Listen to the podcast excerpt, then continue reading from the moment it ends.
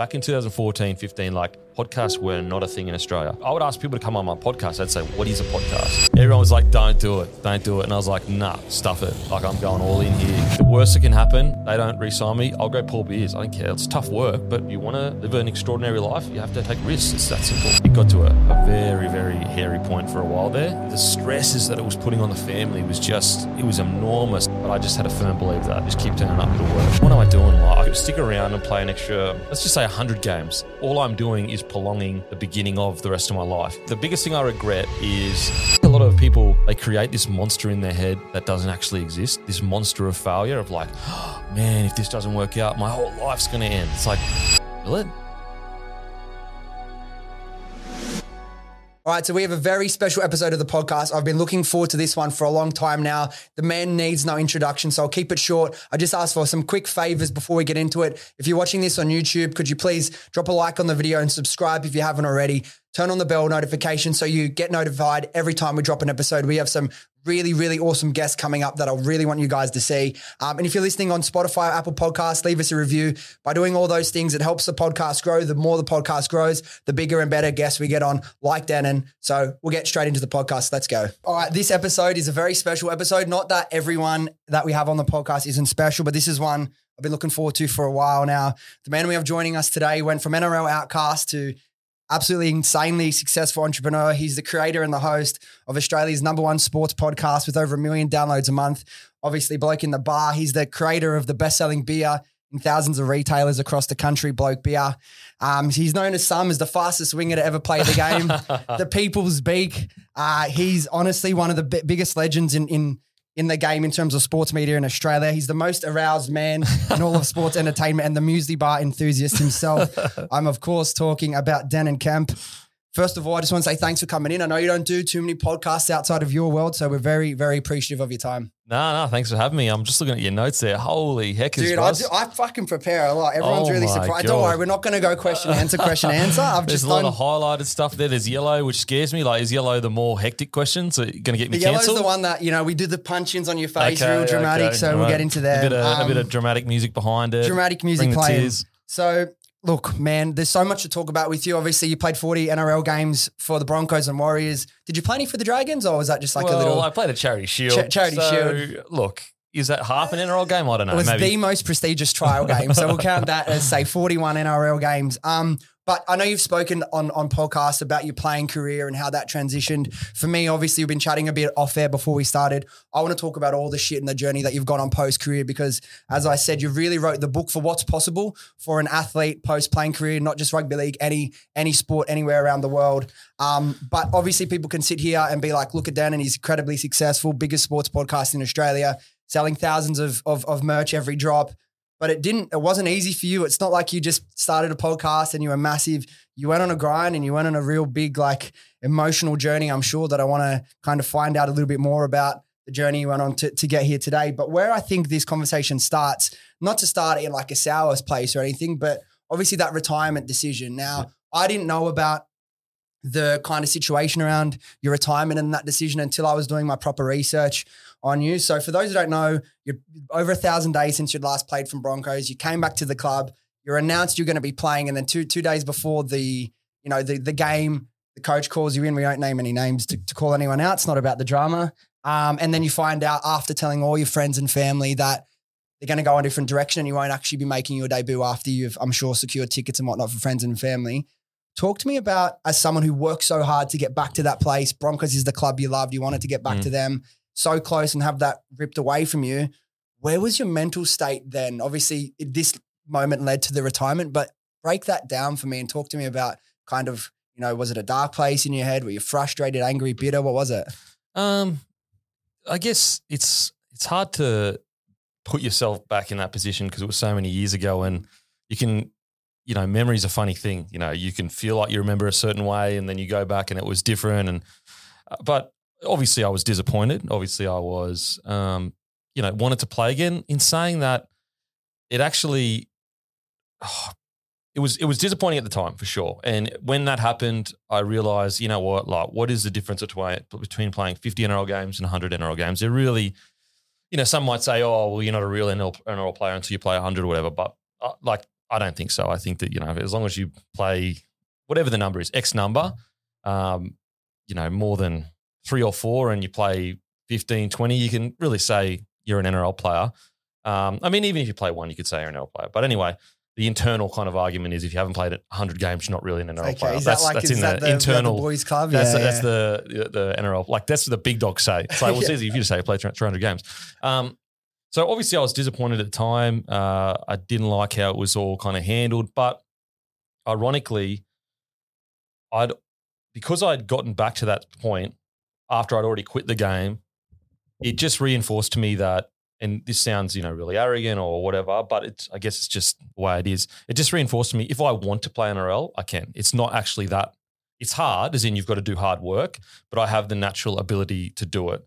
And so going away, quitting, getting called up, you know, in January or whatever, coming back to Broncos preseason, um, playing well enough to even get named in the side. So you're you're there or thereabouts. Uh, that's where I was kind of like, oh, you know, it just reaffirms to me that this this wasn't a fluke coming from soccer to league. This was something that I can do. And then I just made the decision. When that happened and that disappointment happened, I was like, what what what am I doing? Like I could sit, stick stick around and play an extra, let's say, let's just say hundred games. You're never going to get paid that much because I'm a smaller winger, and all I'm doing is prolonging the beginning of the rest of my life. The longer I stay in, especially with the idea that you know my brother was a doctor, my sister was incredibly successful at what she's doing. Um, so I knew that look, I'm not as smart as them, but the apple can't fall that far from the tree. I must be like close genetically to my brothers and sisters. Uh, so I knew that you know I had more to offer than just playing sport, and that was kind of the look.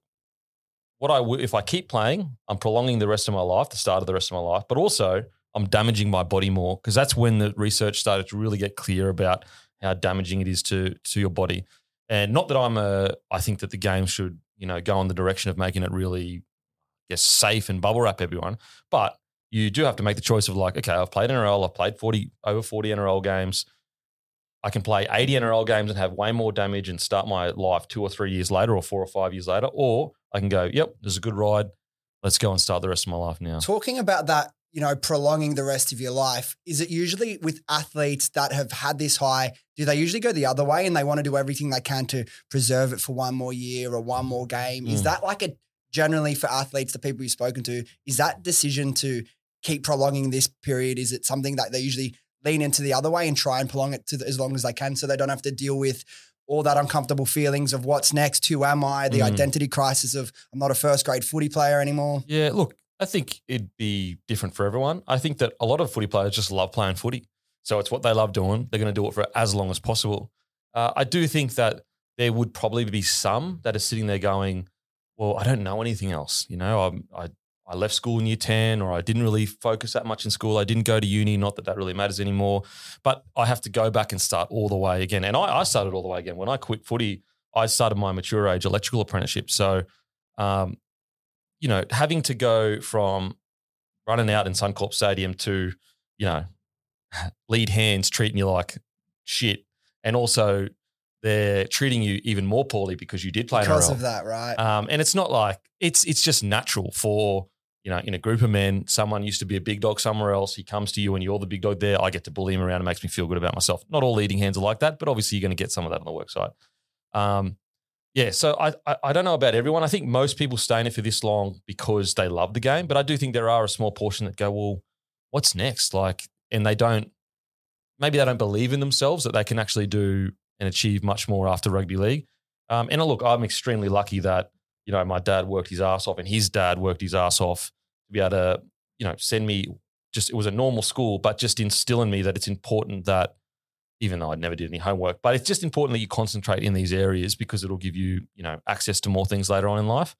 Uh, so yeah, look, I think it's a mixture of everything to be honest. And look, obviously now you never would have known at the time. Everything's worked out as I perfectly as they could, right? But at the time, I know putting myself in your shoes, and I want to know if you had any of these thoughts yourself. You're like, obviously you left a little bit, you know, not happy with how it unfolded. But was there any regret? Not at you know the, just the way your footy career um, panned out, but the fact that you had offers from AFL, you had offers from soccer. As under 15s, I found this really cool. You playing for like the Queensland Roar side, you went over and beat the under 16s Manchester United academy side. Like clearly a very talented athlete. Were you at that point ever like, fuck, I wish I picked soccer or I wish I gave AFL a crack or? Uh, no, I don't think so. I, I think that only the biggest thing I regret is my talent deserved more.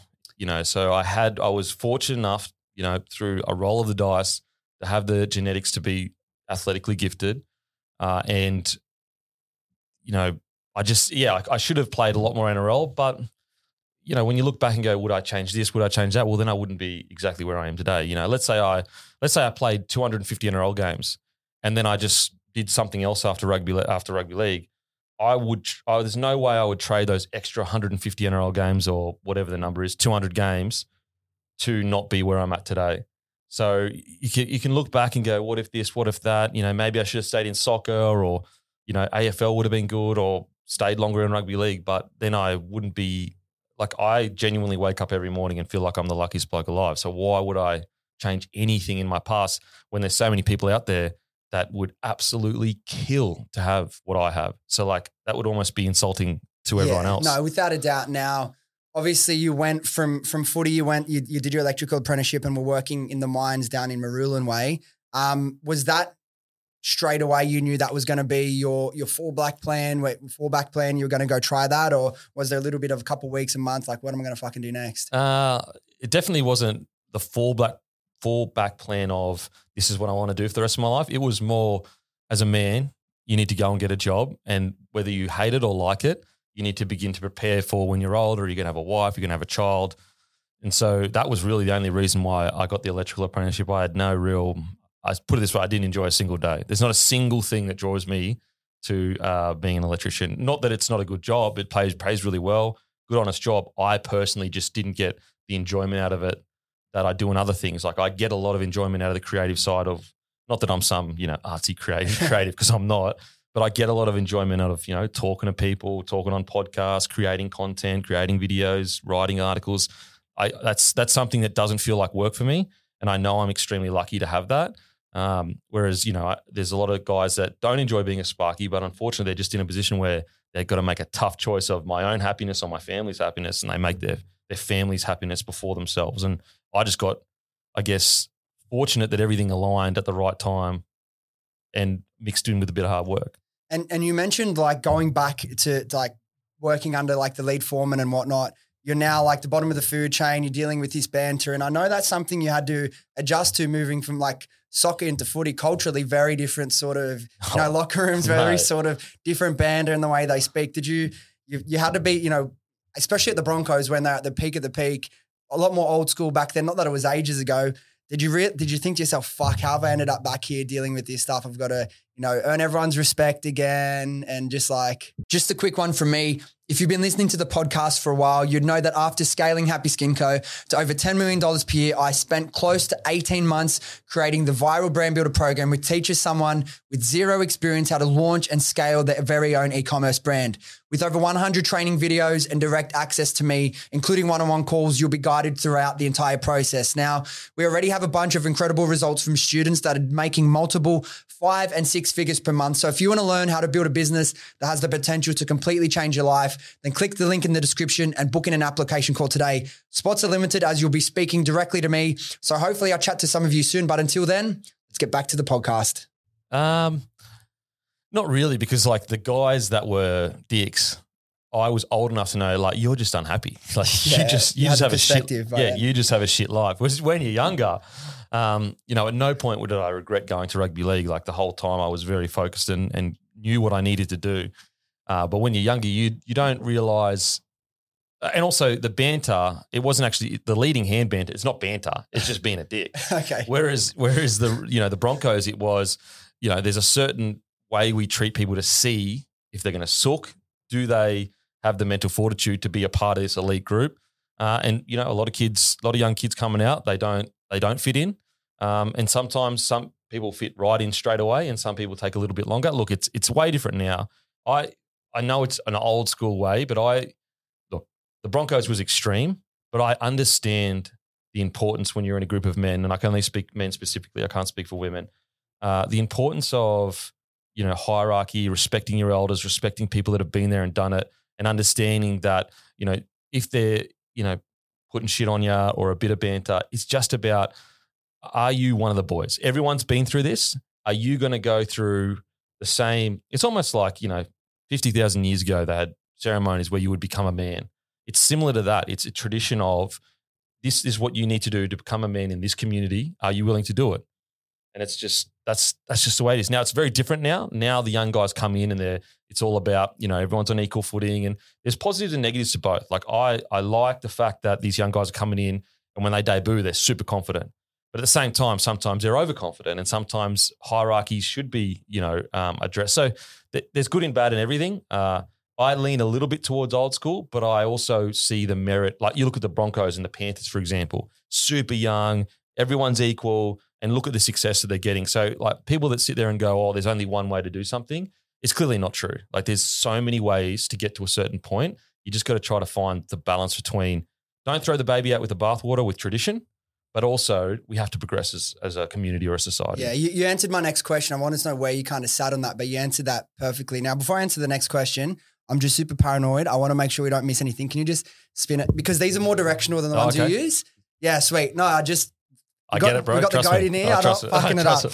Um, so yeah, so where I wanted to go, uh, what, where were we? We can fucking cut this part out, Joe. Um, cool. So obviously you're working in the mines, of the Marulan. Now, one of the coldest places in Australia, apparently, because of the wind chill. Now you're catching the buses there. I've, I've heard you speaking about this. What are your thoughts on those buses? What are you saying to these other boys around you when you're traveling to site every day? Well, would have been worst employee ever. so I'm a mature age apprenticeship, and uh, you know all the young boys would sit with each other. All the older boys, you know, would sit with each other on the buses out to you know when we get so we'd be have LAFHA, which is living away from home allowance, and so we were staying in these you know little motels that were okay. They weren't you know flash, but also they weren't terrible. And so we'd get to work, and then we'd get in our buses and head out to where we were on site. Now this was an above ground mine, so I didn't have to go underground, thank goodness, because I, you know, hats off to blokes that do and and shills that do. Anyway, so every morning with the young fellas, like you know, the banter would start, and, and every morning I would just be like, "Boys, there's got to be more to life than this. like, like, is this what is this what our life was? Like, we get this one life, and then you're gone for infinity, and this is it." And so the boys, like a lot of the younger boys would agree, and but other boys would be like, man, shut up, man. Like you're making this so depressing. Um, and ironically, a lot of that younger crew that I was in have all branched out and are doing things they're passionate Nice. about on. Uh, and look, I know it's um, it's almost an unfair thing. Like I, I, I do get a bit frustrated when you know your your generation judges the older generation, but it's like you don't know the the time and place that they were brought up in. You don't know, like for example, I remember like the last words that my grandfather said to me was "Good luck with the beer." Shook, shook firm handshake. He was on his deathbed at hospital. That was the last thing he said to me. Good luck with the beer. He could not believe that his grandson had a beer. It, it it didn't make sense in his mind. And the reason why I bring that up is because to me, with all the opportunity we have in this generation, that's not like to chase your dreams. Like you can do this, you can do that. The generation before us, they didn't have that opportunity. It was wake up, go to work, and just get by. Um, and so, yeah, like a lot of the younger guys in that crew ended up taking different paths.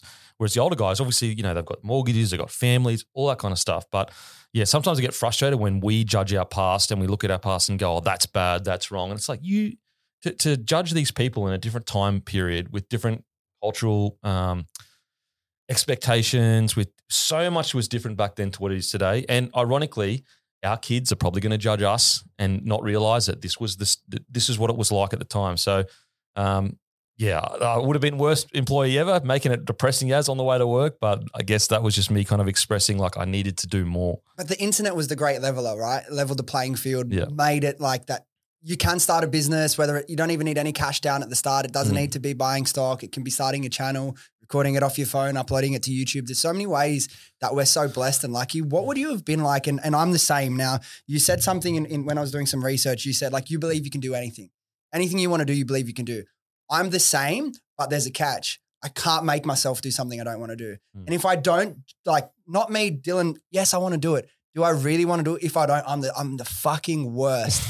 what would you have done if you were born 30 years earlier and like you still had these feelings of like, you know, I want to go and live this great life, but you don't have the opportunity there? Have you ever thought about what the fuck it Denan would be doing if he was born You're Oh. one of the older blokes. Could you have hacked it? Yeah, yeah. I- I'm a good grinder. Like I can, you know, I watch my father wake up at four every morning, you know, for 30 or 40 years, go to work, drive an hour and a half to Brizzy, come back to Gold Coast, basically fall, like he would get back from Brizzy, drive an hour. Like, so he'd wake up at 4 a.m., he'd go up to Brisbane, work all day, come home, pick me up from home, and then drive me all the way back up to Brisbane for soccer training. Um, then he would drive us home and he'd be like falling asleep at the wheel pretty much, which is obviously dangerous, but that's how desperate he was to give me an opportunity. Uh, and that's why, like, you know, when people get caught up in their own ego, you say you're standing on your father and his father and your mother and their mother's shoulders. Like, you would never be where you are unless they did made their sacrifices. Like my my grandfather, he was underground at, in the mines at 14 years old, Wow. and his main goal was just to make sure my dad got an education. Again, that's a you know the respect for people that have come before you. Um, but yeah, so I'm I'm pretty good at going through like just grinding. I think sport has taught me good lessons in that of just just shutting everything off. Army camps teach you a lot about that too. I've been on quite a few of those. They teach you a lot about just put your own feelings aside and just grind. Um, but yeah, it would have been. Look, it's hard to say whether I would have been good or good at it because it's an unknown unknown. Where if you're in that period, what you don't know doesn't like. So you're not going to be sitting there going, "There's a better life out there." You're going to sit there and start looking for things that make you happy, and you go, "Okay, hate my job, but when I get home, I get to see my wife and my children. And that makes me happy." yeah. We're so shaped by our time. Like it's like a stupid hypothetical because there's no way to We're no so to shaped know. by our time. Yeah. You know, the, the internet, it is the great equalizer, but it's also a big reason for people's unhappiness because they constantly look online and believe these, you know, let's let's say you scroll through Instagram and you see 20, no, I'll say 50. You wouldn't, but let's say you see 50 images of people your age living an incredible life. You would assume day after day you go through it 50, 50, 50, 50, even though you don't see 50, 50 you would go, oh, that is the normal standard of living, but it's not. That's not real life. First of all, it's probably not real. Second of all, even if it is real, it's the internet. So it's like you're getting the, usually, you know, we're still connected to, you know, our evolution of 200,000 years ago. You should really only be getting your, whatever's in your village is That's We're- all we can. that's compute. that's Yeah. all you can compute. Um, and so yeah, the internet definitely was a great equalizer, and if you use it correctly, it's it's a superpower. Um, but at the same time, it, it makes people unhappy because they think, well, I should be like he's 28 and or he's 35 and he's worth 20 million. When in reality, like that's not normal. That is almost a lottery ticket that they are doing that. Yeah, comparison is the thief of joy. And it's like our brains developed over hundreds of thousands of millions of years. And then in the space of, say, 30 years, everything's changed. It's like we expect our brains to be able to, you know, catch up with that. And sometimes you can. And if you have a solid foundation for the, your thought patterns and if you're a firm believer that like you are not your thoughts and you control your thoughts, I think there's a way to, you know, rise above that in a way. Mm. And, and I'm not saying it's easy, but also for the people that do struggle with that, we need to cut ourselves some slack because it's like our brains are just like organic matter Mm. that has, you know, developed so slowly. And with the world going now, have you seen people rocking around with that Apple Vision Pros Yeah, and yeah. driving their Teslas and not like it's fuck. We're living in the future, man. That that is something that spaces me out every day. Like things happen so gradually, you get used to them. Like we're watching people, we're live streaming on Twitch, we're watching them play video games. There's there's reality TV about people marrying each other the first time they meet each other. Like if you had said that 30 years ago, they would have said that's a dystopian future. Yeah. But because cars aren't flying around, we all go, oh yeah, we're not in the future. It's like, hang on a second. Like there's people walking around with alternate realities literally in their glasses. Like I feel like these, this, the, the Apple Vision Pro is the biggest leap that's happened for a while. That I'm like, wow, wow, Like hectic. that's okay. Fuck, we've arrived now. To go back to the mines now, I know you ended up leaving in the last year of your apprenticeship, which is skipping a little bit ahead. But what point in the first year, second year, did you realize? Obviously, you realized that hey, there's got to be something better. But at what point does that thought and that aching for something more turn into, hey, maybe I'm going to start something, whether it be a podcast or mm. anything? When does that start to turn into something that could be a real life possibility? I know there's a story from when you were playing career, you're almost going to start like a gaming YouTube or something like that. Man, I should have done that. I would have been so Oh. rich. It was so early. So early. It was 2011. I was thinking about doing that. Could you imagine that at the Broncos? And you're like, oh yeah, guys, didn't jump on Twitch or Mate. it didn't even exist back Yeah. then. Jump on YouTube. Would it smashed at the Broncos? Um, Do you So- remember when it was? Yeah. yeah. well, like- I've already had. Always felt. You know, I've always had this inherent, um, I guess, urge to you know do things that are special. So I always envisioned a very special life for myself. It- that doesn't. I'm not sitting here saying like I'm better than anyone else at all. Just me personally, my own standards for myself. If I was to do something that was quite standard, I'd feel disappointed in myself. Um, so that was the idea of you know creating a special life was always a plan. Even when I was like super young, that was something that I always wanted to do. In in regards to podcasting, man, I, I don't know when the, the real time was. It probably was when I was listening to Joe Rogan Experience. I don't know if Tim Ferriss was out by then, Sam Harris to a degree. Um, you know, listening to them, and I was like, you know, I really like this. I, I grew up on the internet. I grew up on computers, so I was already before podcasts had kind of become a thing. You know, the YouTube channel was an idea. I even set the YouTube channel up. I gave it a name, all that good stuff. Um, and so I was always there or thereabouts with that. Even I even edited like a, a gaming. A gaming clip and uploaded it to the channel, which it'll never get revealed. What Um, game? What game was it? Is that It was revealed? StarCraft. Starcraft. I don't even know what that is. You. Yui, was, StarCraft 2. Yui has a gaming um, video with like millions of views from what was it, Minecraft or something. So he's Minecraft. he You don't know what OG. StarCraft is? Oh, and you and you play Minecraft. What year was that? Your Minecraft video. Holy. How old 2012. How old are you? Twenty five. He's a baby. Okay, that's maybe why. Wow, you don't know what StarCraft 2 is? That's crazy. It's a Blizzard game. Oh, okay. So like the Blizzard, Blizzard make World of of Warcraft. StarCraft, and Diablo. It's StarCraft 2. It's it's like the number one sport in uh, South Korea. Really? East- esport- Esports is fucking Yeah, crazy. so StarCraft is their number one sport. wow. Yeah, so it's huge, huge. Um, yeah. Anyway, so like I'd always been keen on that kind of stuff. Consumed a lot of internet content. Obviously, a gamer growing up, played a lot A little World bit ahead of your time, like in terms of like a consumer of like technology and the yeah, internet. And well, it's just growing up. Like you know, I I had I had a friend growing up, but not a lot of friends growing up. Um, so I spent a lot of time, you know, by myself playing video games, and you know, I, I enjoyed being online because you know everyone was equal. You could just be friends with whoever. You know, didn't matter what they looked like or who you were or your backgrounds. Everyone just, you know, we were especially at that time of the internet.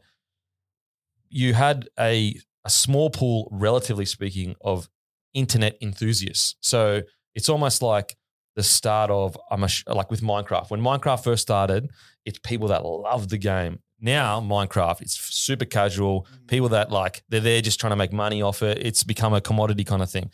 Same thing with the internet. You know, back then it was all just people that you know, almost a bunch of misfits, really. So girls and boys that maybe didn't have many friends at school could come on the internet after school and you know play games. You know, RuneScape, WoW, Ultima Online, EverQuest, whatever it was, and that was their community. That was their friendship. Um, and so, yeah, I found a lot of, I guess, happiness in that environment. Uh, and so, I, yeah, I was always into, you know, internet culture and all that stuff. So it was always like there bubbling under the surface. And then obviously started listening to Joe Rogan. You know, I'll be at the work site. Don't do this, guys. OHS would absolutely, I actually got suspended once because of OHS, but it wasn't because of this. Um, so I had my hard hat on, and because it was so cold, I'd have a beanie on. And so I would I bought these wireless headphones and had the wireless headphones underneath my beanie. So you couldn't see that I was actually listening to stuff all day long. And they used to make me do, let, I want to be clear, I was not doing anything important. All I was doing was pulling cable and cutting cable ties, which is monotonous as anything. Um, and I, when I say cutting cable ties, I'm talking like you rock up to work, the boss, and the boss was really nice. Uh, The, the company I work for I actually really did like. You walk up and they'll go, there's an 800 meter, meter cable tray of cable ties, not not one cut. There's like eight per row, and there's so eight down. Then you might go, I think it's a meter, another eight down. And it's 800 meters worth of it. Not even a meter, maybe less. Um, and you've got to cut every table tie so that it's smooth and doesn't nick people when they're trying to work on it. So like when you cut it back poorly, you know, people working on it will cut themselves because the cable tie is just sharp on the edges. And yeah, you, that's your day's work. Not even a day. You won't get through that. Oh, you might get through in a day. Um, or, you know, we've got 20 drums of, you know, whatever mil cable, you- that's, you're pulling cable all day long. And so, yeah, I would just be listening to podcasts all day. Um, and that's when I was like, you know what? Like, I'd love to do this. I, you know, I've always been really interested in people's stories. I'm, I'm a firm believer that every single, it's always like wigged me out. Like when you're walking through the street and you just like walk past just a random person, you'll never see them again. They won't even register on your memory. And that person, every feeling, everything you've ever gone through, they went through it too. And then everyone around you, it's the same as well. Every it's like this crazy like trees everywhere of just lives lived, and we kind of just brush past each other like it's nothing. Like, and you're so focused on yourself, you think that it's like you think you're in the Truman Show. It's all about you. You think you're sitting there going, "Oh man, my life's been so crazy. All this crazy stuff's happened to me. Crazy stuff's happened to everyone. Like granted, there's there's levels for sure. People have some people have good lives, some people have bad lives, but every single person has a story. It's just whether they're willing to sit down and like, for example, sometimes you might get someone on a podcast and it will be very vanilla, cookie cutter. And it's not that they don't have a story. They're just not comfortable enough to say that story to the internet right now. Everyone does. I promise you, if you sat them down, a few beers deep, maybe day two, I don't know, um, they'll tell you a pretty incredible story. Yeah, hundred. Everyone's the main character in their own in their own universe, and that's like I've had that thought as well, and it trips me out at times, thinking like everyone can seem so insignificant when you because you're just so consumed with your own thoughts and your own problems and stresses. You forget that every person that you just walked past and you like kind of bump shoulders and you're pissed off at him. You think, what a dickhead! Like, who knows what that bloke's going through? Mate, his missus time. could have just left him. Like it's just like anytime there's a negative interaction, unless they're like a psychopath or a narcissist or something like that. Usually, if they explain to you, "I'm feeling this way because X happened to me," you'd be like, "You know what, bro? It's all Got good, it, baby. yeah. It's all good. We don't need to. I understand where you're coming from. You got it. So just to go back to, to to the story, one question I did want to ask, just thinking about that, how's your lower back after fucking eight to twelve hours of bending Mate. over cutting cable ties? The Gary Jack was absolutely gone. Absolutely gone. oh, Um, I'd be in a wheelchair after doing that for a week. mate, mate, well, longer than a week. That's all I did. That's all I did. Uh, yeah, I was all right. As I said, like you know, we got paid relatively well, and my my actual bosses and that they were a really really good understanding, and they were very actually good in the transition out. They understood that it would take a little bit of time. Um, so I'm really pre- that was, they were called ARI Electrical. They were outstanding. Like a lot of people were like very negative with their employees. I actually thought ARI Electrical were really really good. Did really good right to way. They, like you know, was work fun? Like no, but that's not their fault. Like they've they got a job to do. Yeah. But the, they were just really um just really good to deal with and very understanding and yeah, they they took care of me.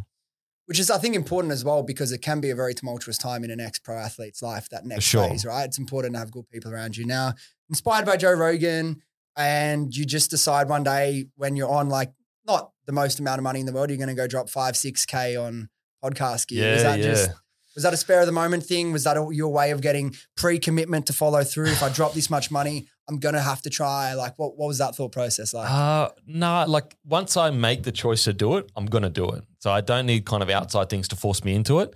But you know, before that, I'll um and ah for quite a while. So I mean, I was thinking about it for over a year, pretty much. Like, should I do it? Should I do it? Then I go, you know what? I'm gonna do it. And then you know, you sit back and go, okay, what's the what's the eject seat? Um, what's the worst that can happen?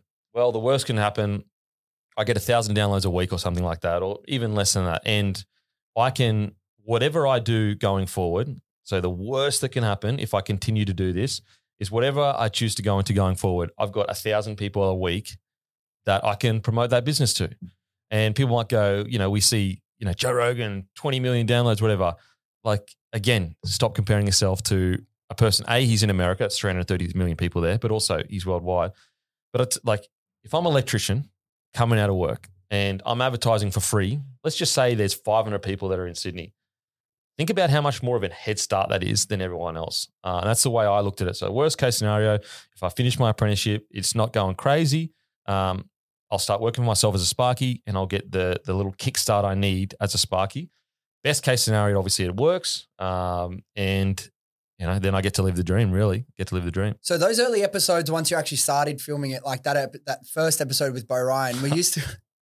it's great, great. I checked it out yesterday. Just fucking Did you like the little colorful lights Mate, in the, back there? in the background. So good, so good. I think as well, obviously, like your personality and like your comfort on fucking in front of the mic has go, gone.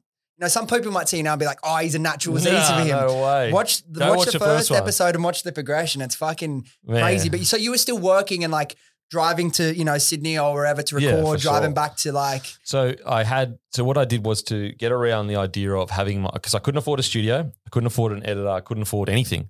So basically, I said, well, what I'll do is I'll teach myself how to do the whole thing. So I went on YouTube, taught myself how to edit, Photoshop, audio. I taught myself how to put together all the equipment. So you know the the interfaces, the the switch, all that kind of stuff. Um, and so yeah, I just went on YouTube and learned everything I needed to learn. And then I was like, okay, so the biggest, I guess, uh, wall between getting guests on is usually where they live and also just time. Like, so if you say to a person, "Oh, I want to have you on," and they're like, "Yep," oh, we, uh, it's, the studio's forty five minutes away. They'll go, "Oh, yeah, yeah, I'll let you know," and then you know, obviously, it falls through. Understandably so, because like, what do they get out of it? You know, back then, especially, I mean, people literally didn't know what a podcast was back then. And so I was like, you know what I'll do is I'll get media pop up walls that fold out of st- this like bag, these two like luggage bags. They fold out and they lock in together like a two. I think it's two point two by two point two, um, and they lock out. And then there's this material that you Velcro on and Velcro it tight, and then you, you can get a print on the material. And so I got a print that looks like wood, so that on the camera it looked like they'd come to my studio, but a lot of it was in their lounge rooms, you know, hotel rooms, at my house sometimes, but usually somewhere else, like in a hotel room. So yeah, sometimes it would be in Wollongong, like Beau Ryan, that was in my home. Um, but then a lot of the time, I'd finish work. Uh, this is when I was working at Port Kembla Coal Terminal. I'd finish work. I'd ask my boss, could I leave instead of leaving at five o'clock? Could I leave? So seven to five instead of doing seven to five, could I do seven to three? I'd go in at the coal terminal, have a quick shower, get in the car, all that stuff would be ready. I'd drive up, unpack everything, set everything up, do the interview, pack everything down, drive back to Wollongong from Sydney, um, and then get up and you know go to work the next day. Yeah, and that was for a while. But I don't know. It, it just was like I'm committed to this. So I was never sitting there going, "Oh, woe is me" or whatever. It was like I'm committed to this now. So it just is what it is. And was there anyone? It's obviously a lot easier now when people are starting a podcast in whatever niche because there's usually you know a handful of people at least that have done it that you can kind of see. Okay, that's sort of the path forward. That's a rough format. But was there any independent sort of podcasts like this, or were you just like looking No. up? I know, like you, you talk about like Fatty and Beau Ryan and Matty Johns as like those guys who started from traditional media and, and built that content over there. Mm. Was that kind of like your rough sort of inspiration in, in terms of doing it in an ind- independent way, or did you have a structure for like how I'm going to interview people, or No, not really. Not really. I um, you know, there was I'm there, I'm sure there were podcasts around back then, 2014, 15, but there was there was no podca- podcast I was looking at in Australia that had the blueprint, you know, at all. I mean, there just wasn't like businesses weren't sponsoring it, therefore it wasn't a, you know, a real I guess a real business venture because you couldn't generate income. Uh, in regards to like Matty, Fatty, and Beau, that was you know they laid the platform form in the sense of not necessarily the pathway to do it, but rather footy ex sports athletes stepping out of their comfort zone and being uh, media personalities. It seems very normal now as as uh, consumers of sports content of like, oh yeah, of course, of course they can be personalities. But back then, you know, as a footy player, you'd get even just doing an interview with a journo, you get pizzled for it. Now, Matty Johns is a little bit different because he was so loved by his locker room that he could just do whatever he wanted. And I've spoken to him about it. Um, but I'm sure Fatty in that, you know, the boys gave him stick initially.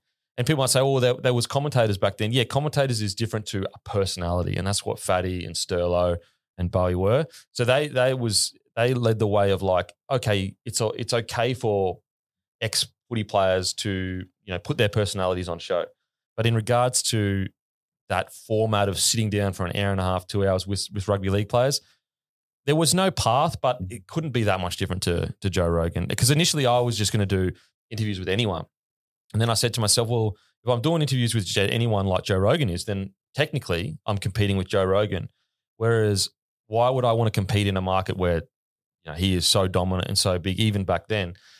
Why not compete in a market that no one has done it before? And I have a leg up, which is I played NRL, so I can get NRL players on. And that's when I was like, you know what? I'm just going to do sports NRL players and then obviously expand a little bit into to athletes. You mentioned now, obviously, like there wasn't people sponsoring podcasts back then. Half the people wouldn't even know what a podcast is. At what point and how long into doing it does sponsors start to come and you're able to start generating a little bit of revenue so you can make that decision eventually to go full time to, to leave the apprenticeship behind? And was there a period in between that that deal that you got that allowed you to go full time where you're earning a little bit of money or went from nothing to like a full season sponsorship with Moneyball that you could quit and go? What was that kind of transition like into making a bit of money and then making it a career? Well, so Moneyball reached out to me, um, and I'm forever grateful that they did that. It's so it's frustrating when you're at this first, you know, one of the first at something. Um, and look, I'm sure there were other podcasts in Australia that were doing things like, but again, it's very hard to remember. As in, it's not hard for me to remember, but for the general public to remember. Like back in 2014, 15, like podcasts were not a thing in Australia, um, and not a thing in regards to like I don't even think they're mainstream yet, but they weren't even the in the consciousness of mainstream. Like you, I would ask people to come on, come on my podcast. I'd say, what what is a podcast? Um, anyways, yeah. So basically, like in regards to Moneyball, they reached out. But what can be frustrating when you're at the forefront of something is like you just want to shake companies and be like, this, trust me, you're going to get so much bang for buck and so much value. But because, and you're still doing it today, like it, still today, um, there are companies like big companies, and look, understandable. I get it when you've, you're, let's say you're a successful company and you're killing it and you're making millions and millions of profit and you've been doing it this one way this whole time. Why would you change? You know, why would you change? So I understand it.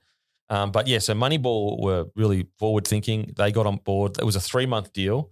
Um, and yeah, like So one three month deal when you're like, I'm ready to. I'm done. I'm ready. Yeah. Everyone was like, "Don't do it, don't do it," and I was like, "Nah, I'm just going to like stuff it. Like I'm going all in here. What's the worst can like the worst that can happen? They don't re-sign me. I'll go pour beers. I don't care. Like it doesn't matter. Like sweet. It like what is because I think a lot of people they create this monster in their head that doesn't actually exist. This monster of failure of like, oh, man, if this doesn't work out, my whole life's to end. It's like, will it? Like just go pour beers. Like go be a tradies assistant. Go labor somewhere. Like there's so many ways to get a good hourly wage in Australia.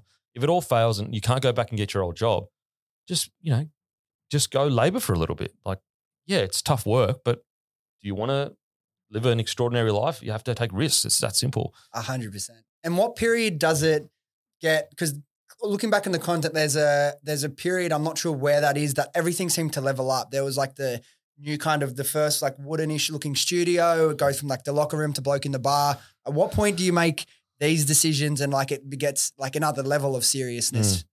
Um. so yeah, you had that initial sponsorship Moneyball, and then William Hill came on board, um, and then that just that ended in a disaster. So it was actually as, as, as you know short a time back as I think it was like 2018 or so, where the, the podcast like had no sponsors, and it was like oh shit, um, and so like it sounds yeah, it sounds silly, but when it all like exploded or whatever, it's so cliche, it's so corny, but it's when I put my own personality forward and started just being myself. Because my um my MO from the get go was it's not about me, it's about the athlete. People aren't coming to listen to me talk about whatever. They're coming here to hear their favorite athlete's story. So it's I'm basically how do I almost like a, a good referee. The better the referee, the less you notice them. That's the way I wanted to do it. And then eventually, like I don't know why I started doing it, but I started just creating content and you know doing some React content to some tries and all that kind of stuff. And this was years and years ago. Mm-hmm. And yeah, it just just went from just level to level. And now, ironically enough, our biggest episodes are me talking about rugby league rather than the interviews with the players, which is mind blowing to me, but it's the way it is. Now, you mentioned there has been like over the years, obviously, when you're in such a new media and you're relying on sponsors to, you know, keep the lights on essentially, you had moments now where you'd have a sponsor, the company would get acquired, new owners would come in and they'd be like, yeah, thanks, but no thanks. We, we don't want to go ahead with this contract.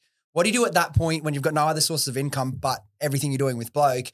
How do you react, first of all, like emotionally? You think, fuck, what do I do here? And then practically, is, was it difficult to find new sponsors or by that time, you know, you've you've made enough noise, people know who you are. Um, a- oh, it's still, mate. It's hundred percent. Back then, super tough to get sponsors. Even even today, you know, going. It's not super tough anymore, but it's not easy. It's not like you know Fox Sports that uses these, or at Nine, or whatever that uses these huge media companies that you know pretty much like they can get sponsors like like that. Um, so it's still it's still a grind. Like you still got to go out there, show them the numbers, say, look, we got X amount for this company. Look out, like we generated this much money for them.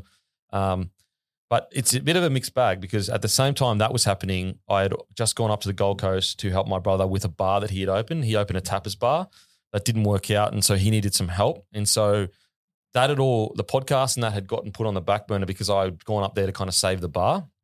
I was still doing it, but nowhere near as aggressively. And so it was actually an even worse position that I was in because I had this bar that, you know, was in a dire strait, plus the podcast money had stopped coming in. Um, and I'm just a big believer, just keep turning up. It's it's the beer's motto. It's literally bloke's motto, bloke turn up. Um, you just keep grinding. And also like I just always say that as long as you've got a roof over your head and you can eat, like, is it that bad? It really isn't. Like it really is not that bad. Um, and so, you know, a lot of people were, you know, what are you doing? And, you know, when you have those kind of awkward conversations with people that love you and kind of make you feel like people that try to tell stories of, oh, my my brother or my mum or my girlfriend said, oh, you should go and do this. And they put it in a negative light of like, oh, they didn't believe in my dreams. It's like, that's such bullshit. They just love you. And all they want is the best for you. And that is a safe option to go and do that. Because they know if you go and do the safe option, at least you're going to pay the bills. At least you're going to be able to, all that kind of stuff.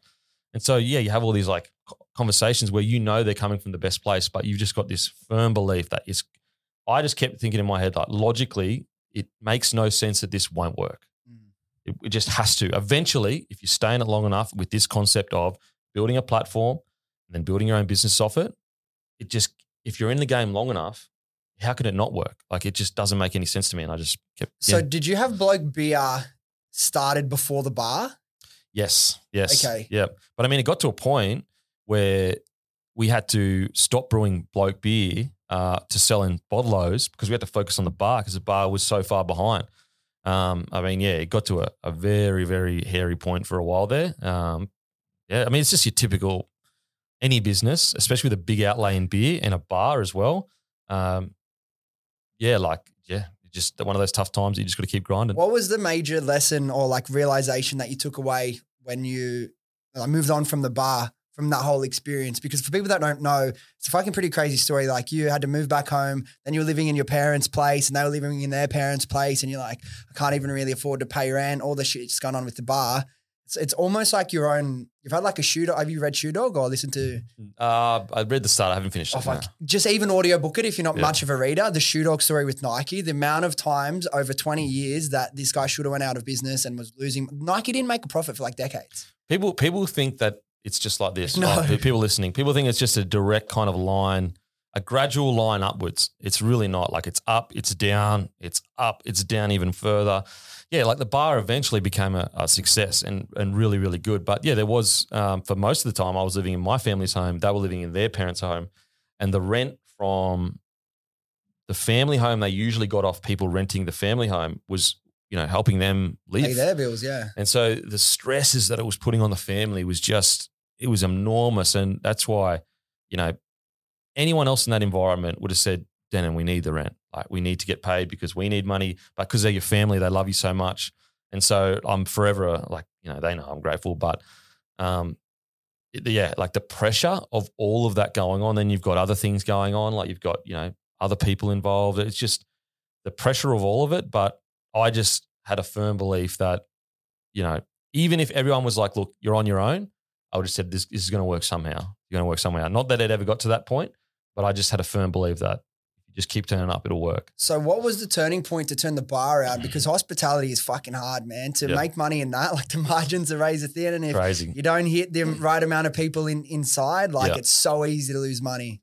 Well, so the turning point for everything, really. So we um, basically we we built up such a great brand. Like obviously, Bloke was so good, and we had people that were interested in you know acquiring part ownership for of it, um, and that just gave us enough capital to release me from just doing the bar stuff.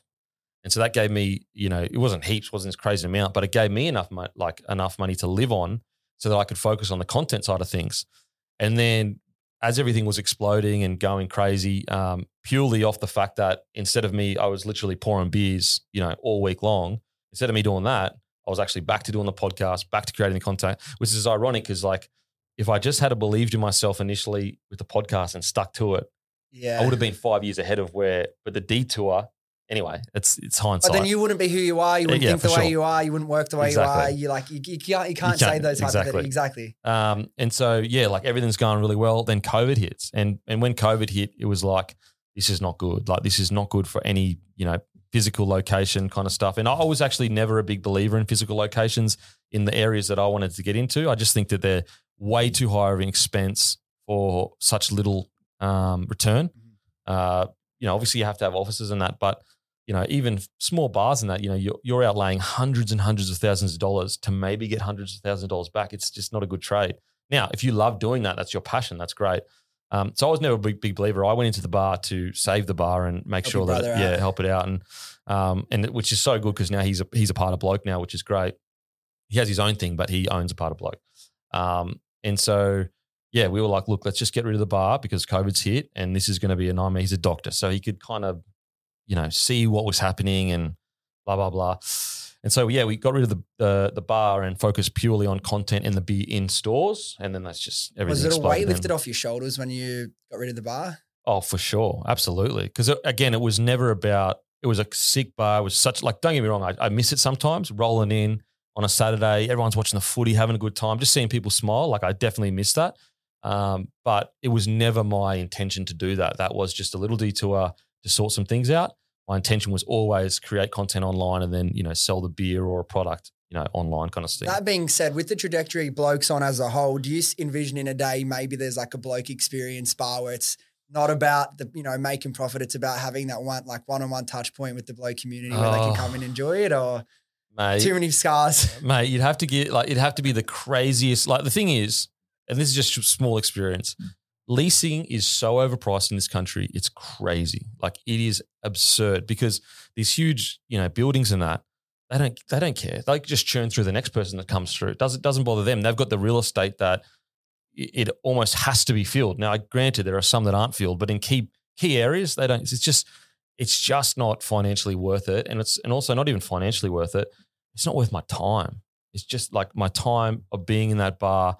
And I actually think the smarter idea, and this is something that we do want to do and probably are going to do going, is pop ups Yeah. because you get that experience without having a fucking five year lease, you know, like, so I think pop ups are way more valuable. You get to en- enjoy the community that you've built, but at the same time, you don't have the massive, massive liability or massive, you know, gun to the back of your head of this lease and this business you've got to run and all that kind of stuff. yeah, full time employees, all that jazz. Everything. Now, you mentioned like obviously you guys have built a really good brand in in in, in your space in Australia, and obviously naturally investors and people that are interested are going to start having conversations and. You know, we've got them many, many times. Hey, you're open to X, Y, or Z, full or partial.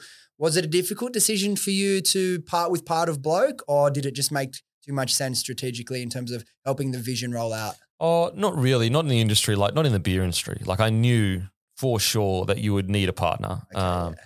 the beer industry, the the barrier for entry for costs, crazy. Um, so I always knew that was going to happen. Uh, was it difficult to part with ownership? Yeah, to a degree, but you know, as you probably know, like you can own you can own ninety percent of a company, but it actually what it comes down to is the board and how many votes you have. So ownership. It's relevant to a degree, but what really matters is the board. How many votes do you have in your side, in your pocket, and how many you know votes does the new person have coming in? That's the important thing. So someone could come in tomorrow and buy ninety percent of your company, and you, and people go, "Oh my god, that means that you're just going to get told what to do all day long." It doesn't work like that. What the key, uh, I guess, negotiation would be: let's just random number. You go, all right, I'll give you ninety percent of my company, but you've got to give me two board uh, board positions, and you guys have two board positions. And what does that do? That creates an environment where they can never outvote you because that's you just put your best friend or your brother in there, Yeah. and then you both go. When it comes to a vote on something important, you just go like, you know, we're just not going to vote for that, and then it's a stalemate. Then it can't go through. Um, not that you ever want a board doing that because then it's then it's really um, you know toxic. But that's worst case scenario. Um, I've been extremely lucky with my partners. Like they've been fantastic, and they they're um, experienced operators, so they understand founders' importance to a business, um, and so they they understand that usually usually the founder knows best. Now that's not always the case. Sometimes experience can help, um, but at the yeah, it's a great relationship. Like a really, and I'm not just saying that just to placate, um, but it is really good relationship. But like you said as well, like you're an ex-professional athlete who, yeah, you've got 10 years experience in content, but business relatively new for you. So partnering with the right people who may have strengths in areas is that aren't your, you know, strengths Yeah. can be really beneficial to the business. Now, it's crazy to think. So obviously all that happened, closed down the bar. So really bloke has properly exploded on over the last Well, like so- sold the two- bar, sold the bar. Yeah, like that all done. like two, three years, over the last two, three years, shit's really seems like that's when things have really happened and started to explode. You mentioned you getting f- like freed up again to do content and and and and what whatnot. What were the things you're actually doing? You said, you know, putting your personality into the content, Mm. you're actually going straight back into like selling on premises in in in like bottle-os and in bars and stuff. But what was like that first six months of you having your time back? What were the key areas of like output that you were working on that Mm. just had like the biggest impact on on bloke and the trajectory? Oh, just just good content, really. Um, you know, unique content, content that hadn't really been done in rugby league before, um, an angle in rugby league that hadn't been done before. Uh, so you'd get all your podcasts, you'd get I hadn't even really initially I didn't even do the reviews and the previews. It was still just interviews with players. Then eventually I started just doing um, reviews. Literally, I'd have a um, oh, how could I say not a, not really a co-host because he didn't really talk that much. He would just kind of just ask a question, then I would just talk by myself. Um, so I did that bit for a bit, but yeah, it was just like a big focus on content. Then also just super aggressive with the beer and getting into as many stores as possible. And and it was just me and one other guy at the time. Um, and yeah, and he was just a, a really good salesman and went out there and I think got us into 100 stores before launch, which is crazy, you know, looking back on it. And then it was just about mixing, uh, doing all the content, but also, you know, going in and speaking to the independent bottle shops and the owners and, you know, trying to get as many people to their stores as possible because I understand what it is to have, be a small business and all that. Um, yeah, so they were the two focuses really.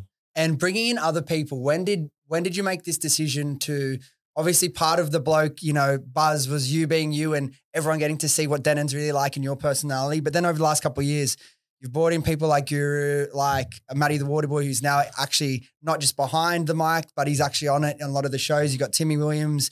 Um, you're bringing other people into this community, and it's not just you. What was the thought behind that? Because that was a really clear the Hello Sport collaboration and whatnot. Who are 50 meters down the road was that strategic? And then how did you decide I'm going to bring certain people into the blow community? Um, was it was a mixture of a few things. Um, so it was I I wanted to create basically an online sports network, or at the very least, rugby league network. And I was like, well, it can't just be me talking. You know, even if even if most of it is around me, it still needs another voice just to bounce off because there's a lot of people that might be listening and they go, they just want something different, just for even for 20, 30 seconds. Um, and so, yeah, I was like, you know what? I've already got this Monday show that does really well. Um, I'm starting a Wednesday show, and I'll I'll bring on Guru um, and give you an opportunity because what I liked about Guru because like the one thing with mainstream TV, and I get why they do it, and I you know basically the biggest ex players usually get the co-host roles, and and you know rightly so. I, I understand it, but on the internet, it's all about the best content. So when you're on Nine or Fox or whatever, you have that slot no matter what. So you almost dictate to the audience, this is the slot. You're going to watch it whether you like it or not. So what we're going to do is we're going to put the biggest names on possible just to have that that factor of, um, you know, the elite, the best are reviewing the footy. Whereas on the internet, they don't care. Like you can have the greatest ever. I mean, a, a great example of this is um, I think it was Obama started a podcast with Spotify. It tanked. Wow. Like it, like the internet does not care how big you are. Like there's so many stories of like Hollywood celebrities creating YouTube channels don't even doesn't even pop off. It's terrible. And so I always always like the co-host I get off. Look, we've got the tick of there's an NRL player, which is myself. Am I Cam Smith? Obviously not. Like I'm not that. But I played NRL, so that tick is you know there. But I want to have the best guys that watch footy every single game, know every single detail. Because in the short term, yeah, you could get, I could easily get an ex NRL player on there, and that would be great. Short term, the numbers would be great. But long term, the numbers aren't going to be as great. Whereas a guy like Guru and Timmy and Matty, and now we've got Hammy as well. Long term, when those player people, sorry, build up their profile where they're similar to a player. So now they've got the profile tick that a player usually gets a profile tick but also they're delivering extremely good content. And so long term, it's much better to have someone that's actually good in that role. Because, like, let's be honest, there's some uh, hosts um, that talk footy, like, they don't watch every game. Like, you can tell they don't watch every game, which is understandable. It's fucking tough watching every game every week. Not tough as in bad. It's just sometimes it can big be a commitment. crime. Yeah, it's a big commitment. Um, whereas that's something that we offer that's unique. Like, we got people on the panel watch every single game. So you're getting way longer podcast with way more detail um, so that's why I decided to bring on Guru. Then I was listening to Timmy. I thought he was good too. Brought him on. Hammy, love Hammy, funny, a bit of uh, lightens up the Monday show a little bit, and someone for me to bounce off sometimes. And Hello Sports, similar situation. I thought they were you know really talented, and I just wanted to give. Them, I always promised myself that if I got got successful, um, I would give other people opportunities that I never got. Like no, like you know, I had reached out to every network possible, and you know, given them all my ideas and said, look, I'd love an opportunity. Like there's so many years where I would have literally worked for minimum at like 50 grand a year. I would have been sweet. I'll do it.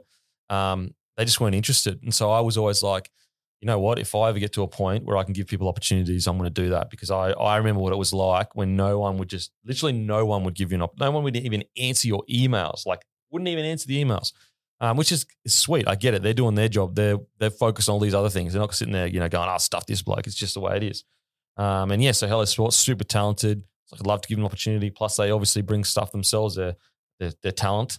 Um, and yeah, all everyone has has been really successful. It's been so good. And so has good. the tables turned like now that you've exploded as big as you are, do you start getting knocks and inquiries from more traditional media or are they in a way seeing you as like the enemy for the attention so Not that don't really. really mix? You know, like, look, I understand today it's very easy to be anti mainstream media. And look, some of it is 100% deserved for sure. But the mainstream media for me have been nothing but nice. Like, nothing but, because you got to remember, like, they're people. Like, mainstream media is just made up of human beings that you know, that live next door to you, that they're just the same as you. Um, so they've all been really, really good because I haven't gone out of my way to have goes at them or have cracks at them. And also, like, you know, it's very easy to go, oh, Fox this or Nine this. It's like they also create incredible content. We have to remember Nine and Fox have invested and they get something in return, don't get me wrong, but billions of dollars in rugby league. We all love rugby league. So let's say they just disappear tomorrow. What, what happens Yeah. to our game? There's what no happens? league, it goes. It goes. So as I said, I, I get it. There's some, just like in any industry, there are a few bad apples that do bad things. But for me, at the moment, they've been nothing, you know, Fox and Nine have always been super nice, grateful, like graceful. There's been no dramas, no issues at all. And for bloke personally, like I've noticed probably I'd say over the last 12 to 24 months, maybe not just covering footy. There's a little bit of boxing, a little bit of cricket, maybe a little bit of the tennis when it's on.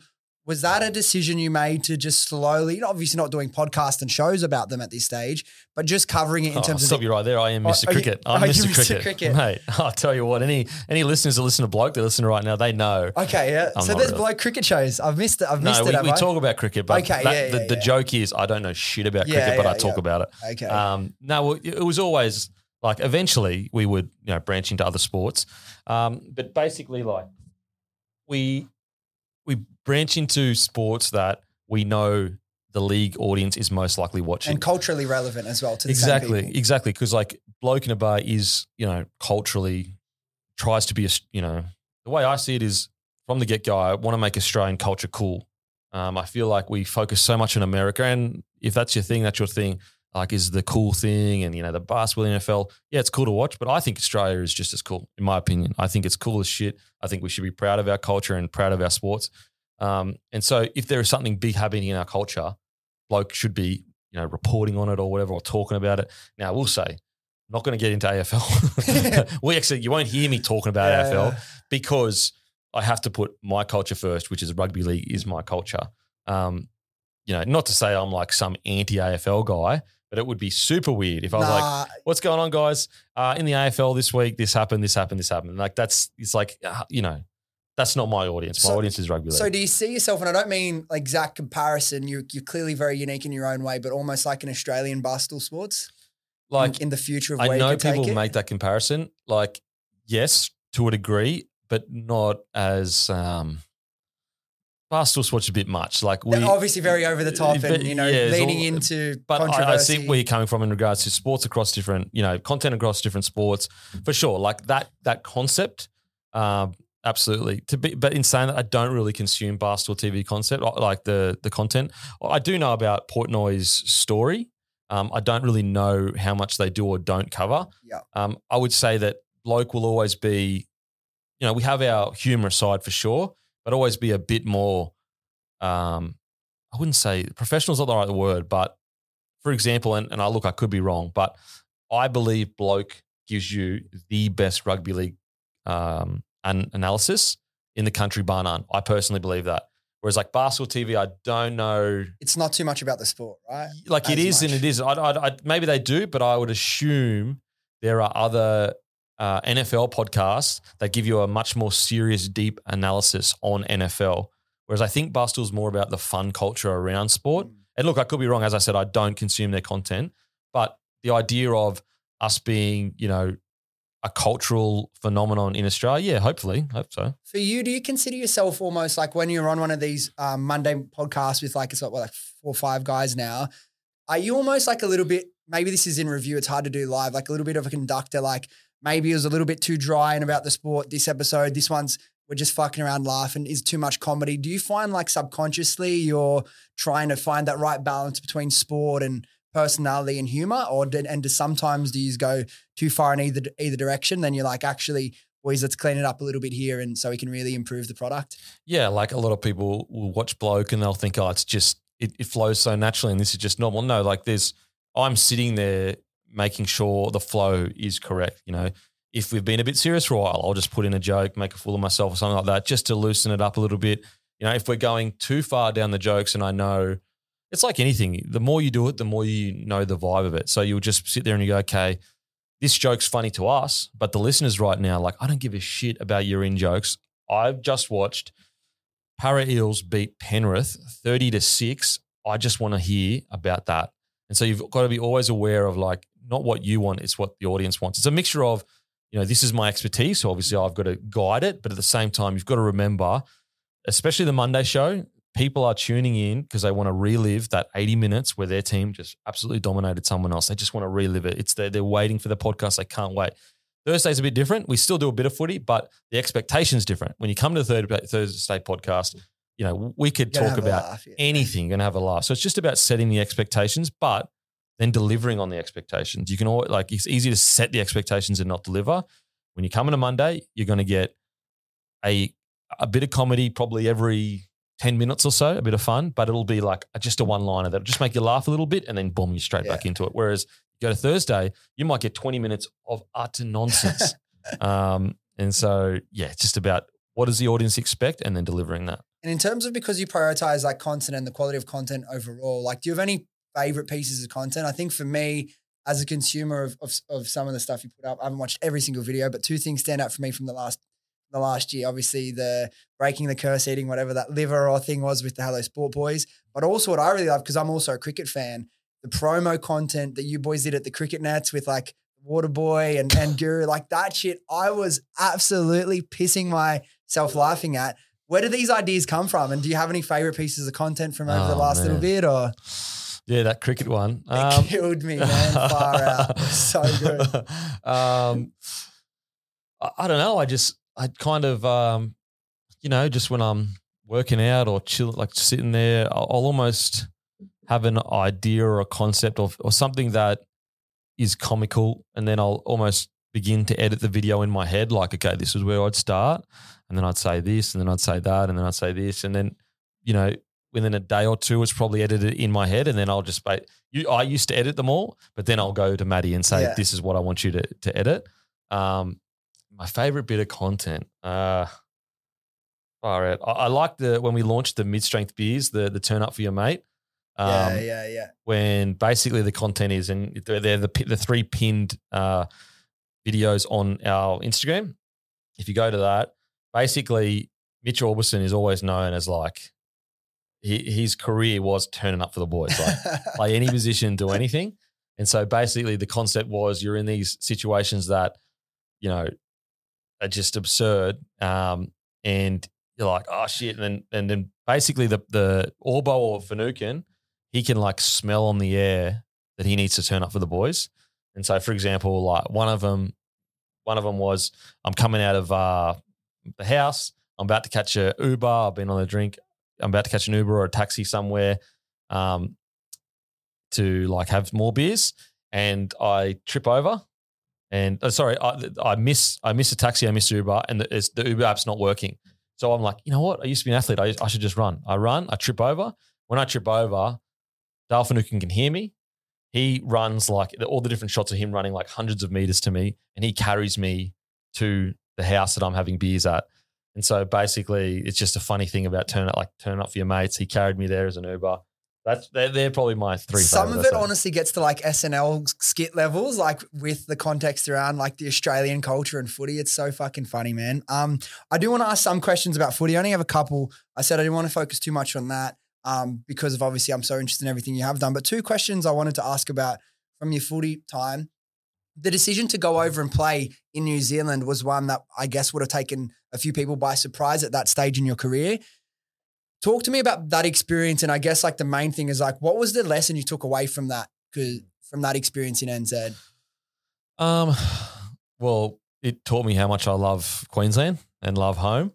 Uh, look, that that was just a decision that because I was so new to the game, I didn't understand the ramifications of it. I didn't understand the gravity of moving to a whole new country um, and and what that would entail. And it was it was just a perfect storm for it not to work. Not from their end, from my end. Uh, look, if I'm being honest, and I still take full responsibility, I made the choice. In a perfect world, though, I wish I had got better advice from my management at the time. I wish they had been like, mate, you've been playing footy for like two or three years. You know, you should, if you're going to go a club, go somewhere in Australia or stick at the Broncos because they had an offer for me. I mean, the reason why I went over is because at the time the Broncos had told me I was third string winger at the club. So I was like, I feel like I'm in an NRL player now. I was playing NRL at the time. Um, and, you know, so basically my manager just came to me and said, like, we've got a deal from the Warriors. It was 90 grand a year. So it was, people think that I signed for like hundreds of thousand dollars. It wasn't. It was 90 grand a year, um, no match payments, which so actually, if I played the whole season at the Broncos, I actually would have earned more at the Broncos than I would have at the Warriors. But they were offering, they, you know, you'll play first grade here. Um, and it's funny how footy works. Two weeks later, all of a sudden I was the number one winger at the Broncos club. And all of a sudden they had more money to give me and, you know, what kind of stuff. But I had already verbally agreed. I hadn't said it to their faces. I hadn't shook any hands, but I already verbally agreed through my manager that I would go to the Warriors. And I just been, I'm a big believer if you give someone your word, you follow through. You follow through. I just think it's, I don't know. I understand look, look, put it this way: like if you're in a contract and you go to someone, and you say, "I'm not happy. Is it okay if the league?" and they go, "Yes, it's okay if you leave." That is just a mutual thing that happens all the time in life where you can talk about it. But if you say to someone, "I want to come," and then you get these much bigger offers from all these other clubs and go, "Oh, sorry, I'm not coming anymore," then that's I think that's not honourable. That does that's not that's not integrity. Um, and so yeah, I was like, I'd already agreed to it. Yes, I could earn hundreds of thousands more at other clubs, but I said yes. So I'm really proud of myself that I did that, even though there's an argument, it cost me my career. Um, but I can always know that I stuck to my word. Um, things I, I learned whilst over there, how important off field is for your life. I was in a really toxic, terrible relationship, um, not from my end, you know, from the other end. Uh, and it, was just a perfect storm for it not to work. Um, and yeah, so like it, it taught me a lot about having the right environment off the field to bring the best out in you. And, you know, when I was over there, the club was so, so good to me, but I just didn't open up because I was so just dealing with so much and just was out of my, you know, comfort zone. And, and yeah, just a lot going on. This goes back to Maslow's hierarchy of needs, right? Mm. It's undefeated. Like you can't, if like there's a fundamental issue at the home or with family, it's very difficult to perform at your best, right? Yeah, absolutely. Who, who was the Warriors coach when you were over there? Ivan Cleary. Was it Cleary? Yeah, Ivan Could Cleary. you, obviously he's like from I think anyone would fairly say he's a very different coach now to then. But were there like, obviously you're a young bloke yourself, but could you see him at that point so early in his career that he was going to turn into like this goat that he is now? Or oh, look, he was always a good coach. Like super young, he'd already, um, you know, he led the Warriors in 2011, I think, to a grand final. Like always a, a really good young coach. So there was no denying that. But anyone that's sitting here saying they could have seen this happening, even I don't think Ivan saw this happening. Yeah. Like this is this is seriously historic. I mean, obviously it's historic. It's three in a row, but I don't think people we're almost used to it now with this Panther side. Oh yeah, like three in a row. Like they're so good. They're so young. Everything's great. Like this does not have. Like think about this: a team of the Melbourne Storm, coached by Craig Bellamy, who many think is the greatest coach of all time, with the greatest player of all time in Cameron Smith, arguably one of the greatest sevens of all time, the greatest fullback, Greg Inglis, Cam Munster. They couldn't even win back to back. Penrith have done three in a row. Like that is how good this this incredible Penrith side is. Like it's it'll probably most likely in my lifetime never happen again with a, with a salary cap. And what's your thoughts on this season? Obviously, even last year they they had a couple losses. Matt Burton, Viliame Kikau. People start, you know, Api Koroisau start saying, "Oh, this this will be the year that they fall off." Didn't happen last year. They've obviously lost more players this year. Stephen Crichton, amongst others what do you think as someone who's like a proper footy nut in terms of would you put them as favourites, top 100% two, top favourites, 100%. Like if you if the argument after they won their first premiership, if the argument was okay, it's hard to win back to back, you lose that fire. They come out and win that second premiership. In the third year, third year, if you still had that argument, I'd be like, that's a fairish argument that they may become complacent. That that argument makes no sense anymore. They've done it three years in a row, like three years in a row. So they're clearly their their energy levels clearly aren't an issue. Um, their their training loads clearly aren't an, like it's not like they're getting to the end of the year and struggling Falling and falling off.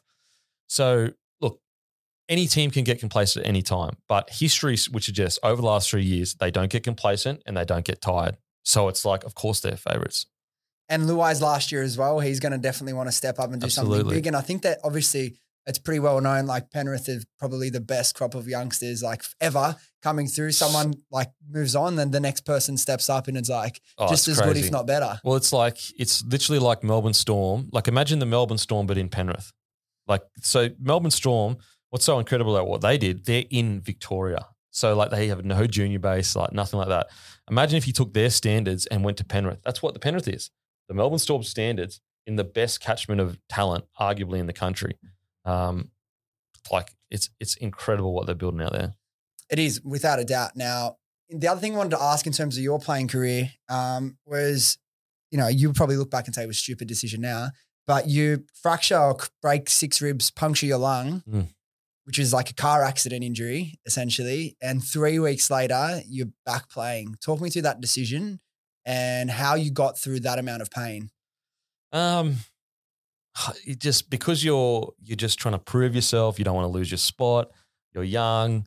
Um, you just yeah, you just kind of uh, because you're in that environment, you get desensitized to these kind of things. I think that unless you've been in a rugby league or an NRL, sorry, environment, you actually don't know how many players are playing with similar things like that. You know, you'd be shocked at the amount of players getting needled, shocked at the amount of players that have they need surgery. They've got like it's it's normal. Like by the end of the year, at least, you know, conservatively, at least six or so people need full on surgery. Probably ten. Probably ten. There's some players that need surgery but don't get it because they don't want to miss, you know, preseason. So it was just a matter of it's just that will to succeed that just pushes you. And what's this is completely random, and you probably um, I'm sure you would have discussed this at length on, on bloke, but on the Volkman situation, what's your thoughts on that? Like, pretty shit go for him, like to leave the Warriors, give up a two year contract, sign for the Dragons, do like a medical, and then find out he's got an issue and the contract isn't going to get registered. Hmm. What's yeah, Did Yeah. you guys? Is that something you guys discussed? Or was yeah, for sure. that? Oh, it's it's terrible. I think that this young man has been incredibly poorly managed by everyone. Yeah, the Warriors, Dragons, his management, like to allow him to be in such a vulnerable state where he's no longer a contract this year. And people will say, oh, it was his decision. Yeah, to a degree. But we're talking about a 21 year old with a bunch of grown men and women around him that should be advising him correctly and saying, mate, you can't do this, you can't do that. But that's what frustrates me sometimes is that, look, I'm very much about accountability. Like, it's your decision, you're 21 years old. I get that. But the people around him are literally paid to make him the best he can be. Tell me any single person that did that in that situation. Wh- Where was the person saying, mate, do not sign this release until that sign that contract sorted? Where was the dragons that were sitting there going, we are not going to, um, you know, train you until the medical is passed. We're not going to announce anything. Like every single person failed Volkman.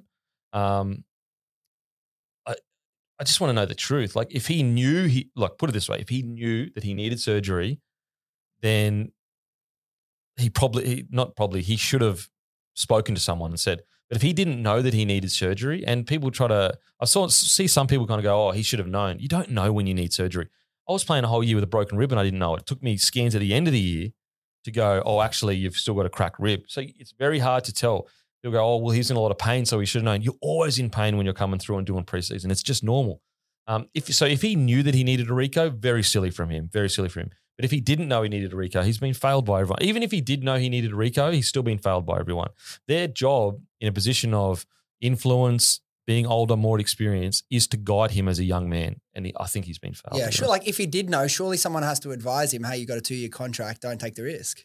I just, it's just people in positions have just failed him. Is the visually. NRL looking into it? I know that his surgery and, and whatnot's getting covered by one of the clubs, is he going to get any sort of payment Well, he like, did he, get- like had a contract? So he did or- get paid out by the Warriors a certain amount. I don't know how much that was. Um, the RLPA will definitely look into it because, like, there's in no like people go, oh well, he's he's got the surgery paid for and he got a payout. Yeah, that's that's good things, but there's nothing like rehabbing in a professional environment. Like, so he's going to have to do all that rehab himself. Compare that to rocking up each day, being told by professionals exactly what you need to do. It's night and day, night and day. Sad situation. Now, I want to ask a couple final questions before we send you on your way. Some are related to footy, some is just some some gen- general stuff. Um, one thing I wanted to ask you is obviously you're married now, you got a little bub. Um, how has being married and set, getting settled down into a proper mature adult relationship impacted everything you do in terms of bloke and how you just operate day to day? Um, I think that the married part, I, I've always been quite motivated, so that hasn't really changed that much, and we fit each other really well. So it was not there was not much uh, friction there in regards to having changed that much. Uh, having a child, obviously, it's just that extra, you know, thought of, you know, do I stay at work a bit longer or do I go home and help the wife? You know, she's been with the kid all day. Do I go and spend it, take the kid from the wife for an hour or two just to give her a relax, you know, just to relax her a little bit? Um, so you just got to think more about, you know, your partner and your your child that you just didn't do before. Before it was like, oh, I've, I've got all this work. I'm just focused on me, the work. Whereas with a child obviously coming into the world, it's like, no, you've got a responsibility, and also you need to keep your wife happy. So yeah, that's really what's changed. Yeah. Now, in terms of the merch, pretty crazy that like some guy who who played 40 games of NRL can, you know, drop a release, not run any ads, just post a couple things on social media, mentioned on the podcast. You click live, a couple minutes later, by the end of the hour, you're selling sold out thousands. What does that do to you? Do you take the time? Because I've had moments like this. Do you take the time to like, you know, you when you just click play and you you you sell out, you know, the whole order, and you and Matty just sit there and be like, "Fuck, man! Like, how did I create this?" Yeah, it's it's strange. Like especially you know you go to a stadium and or you're watching TV and you're seeing it in the background everywhere. It's bizarre because you're sitting there going, "That's an idea that came out of my head. Like that didn't exist, and then it exists, and people are wearing it." Um, so very strange. Obviously, you get used to it, and you don't really you know sit back and go, oh, "How great this is," because then you're carrying on a bit. Um, I do remember the first time we had a relatively like so. This was before Matty was part of the company. I remember wake we so we did a a drop, a bloke drop with the first bloke shirts, which is a big bloke across the front. And I remember waking up and checking Spotify, and it was like um, I think it was like fifty or sixty grand worth of sales. And I rang up um, the other guy that was going to package everything and send it out. I was like, "Oh, I think our Spotify's like stuffed up." And he- and he's like, "What do you mean?" I said, "Oh, it says like fifty or sixty grand or whatever." And I was like, "Stuffed up." And he's like, "No, that's I think that's it." I was like, "So we were like ringing Shopify, going like, I think our Spotify stu- uh, Shopify, Shopify, stuff yeah. up, like." Blah, blah. and yeah, and that, that's I couldn't believe it. I was Mental. like, "What?" And like for people listening, doesn't mean you make 50, 60 grand profit. course, yeah. Obviously, you have to buy the product, you have to send it out. Um, but it was my I'd never like never seen so much money in such a short time in my entire life. Yeah, what's yeah, you're, you're exactly right. I haven't thought about that. When you go to watch any team play at a, a footy stadium, you, everyone in like at least one in twenty is a fucking bloke jersey or It's a bloke incredible. shirt. Doesn't it blow your mind when It's you? just, just crazy. Surreal, right? It's just bizarre. Like doesn't feel real. Doesn't feel real. What, what about your whole journey looking back to, to where you are now? Has anything surprised you, or what stands out as the most surprising thing that you probably couldn't have predicted? Oh, the most surprising thing is um, just how much love I get from people. That's like I remember years and years ago. I think it was like 2018 or 19. I went to a festival with my wife, and just like the love I got, I was like, "You guys actually like me this much? that is crazy to me. Like I almost don't feel uh, worthy of it."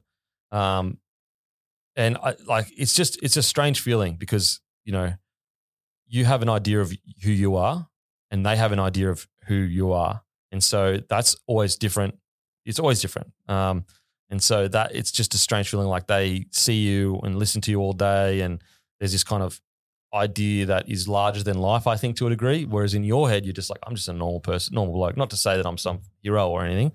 Um, yeah, that's that's the strange. The strangest thing is like that idea that you kind of exist as an idea in all these people's heads, but that's different to your idea of yourself, kind of thing. Yeah, and everyone feel like you might bump into someone on the street. You've obviously never seen them, but they feel like they're your best mate because they've the listened to hundreds of hours of you talking. Man, the amount of times I've been going for a run and people are like, "Holy shit, man! I'm listening to you right now." it happens all the time, and I'm just like, "Fuck, that's so buzzy." It's so I'm so grateful. As I said, like every day I wake up, and it's not even a like, you know, cringe. Every day I wake up and feel lucky. Like genuinely, every day I'm like, "This is." I'm literally living the dream. Literally, like I get to talk about footy, sell beer, and that's like that's the dream. Like, what else is it? Tell me something better that a bloke could do. Every guy's dream. Just chat to your mates about whatever sport. For like, so we did a hours. we did a seven hour podcast on last Thursday, and then Monday when I was driving in to go to the gym, I messaged Matty and I was like, "That's weird. Like, I wish we were doing like another podcast today." Like that. That's you know that doesn't happen for people usually. They got to go to a job they don't like. They're grinding out. You know, so many like there's so many parts of their job they don't like. I literally just get all the enjoyment, all the benefits. So I'm I I get it. Like I'm super super lucky. We were speaking about this right before we um, started recording, but what's more important for you? I spoke about it from my perspective, but like if you look at, say, the next 10 years, what are you more worried about how much money you make or how much you enjoy the next 10 years?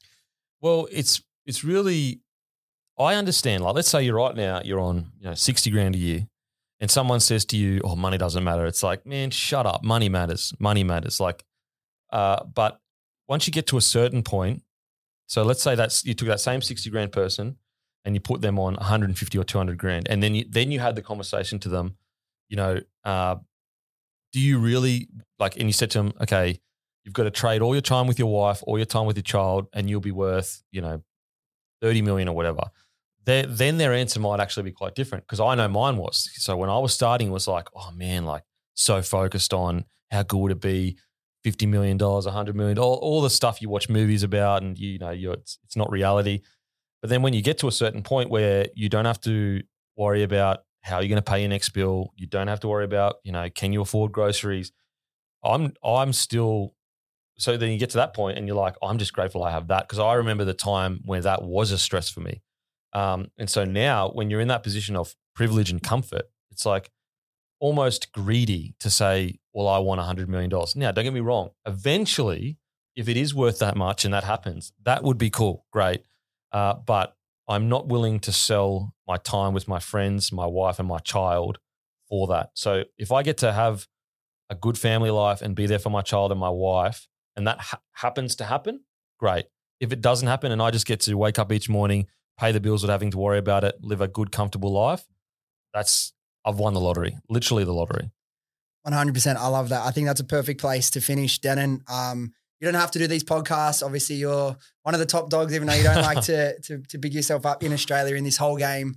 Um, you've in, you've achieved incredible success, and you still find time for for people like me and this podcast and everyone in the community. So thank you so much. Um, we do have a different audience to you. A lot of them will already know where Bloke in the Bar is and what you guys do. But for those who don't, where's the best place people can check you out, the content, the beer, the podcast, and all of that? Uh, just type bloke in a bar in any search engine. well, not any search engine. Um, most search engines. Most search engines. Let's clarify that. and you'll be able to find, you know, bloke in a bar. You hope you're not appearing on all of them. There'll be some. Look, I fucking hope so. I'll, I'll be getting cancelled. Yeah. I- Matty set up some secret cameras in the office. Anyway, bro, yeah, look, I, I really, really appreciate it. You're the best, man. Th- keep doing what you're doing. We all appreciate you. So thank you very much. Thank you. All right, guys, thank you so much for listening. If you enjoyed this episode or you got something out of it, do yourself a favor, do me a favor, do your friends a favor, and share this with them, and they can come along on this journey with us. Thanks again, and I'll see you next time.